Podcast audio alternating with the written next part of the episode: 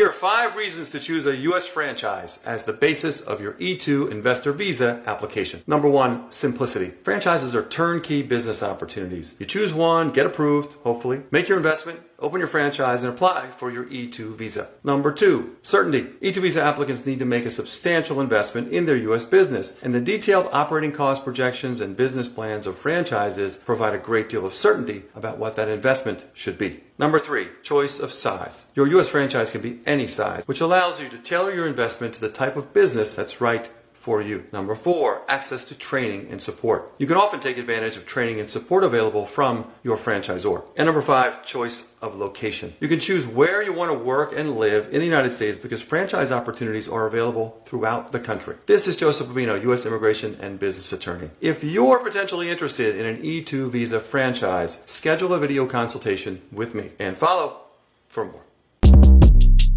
Shortcast Club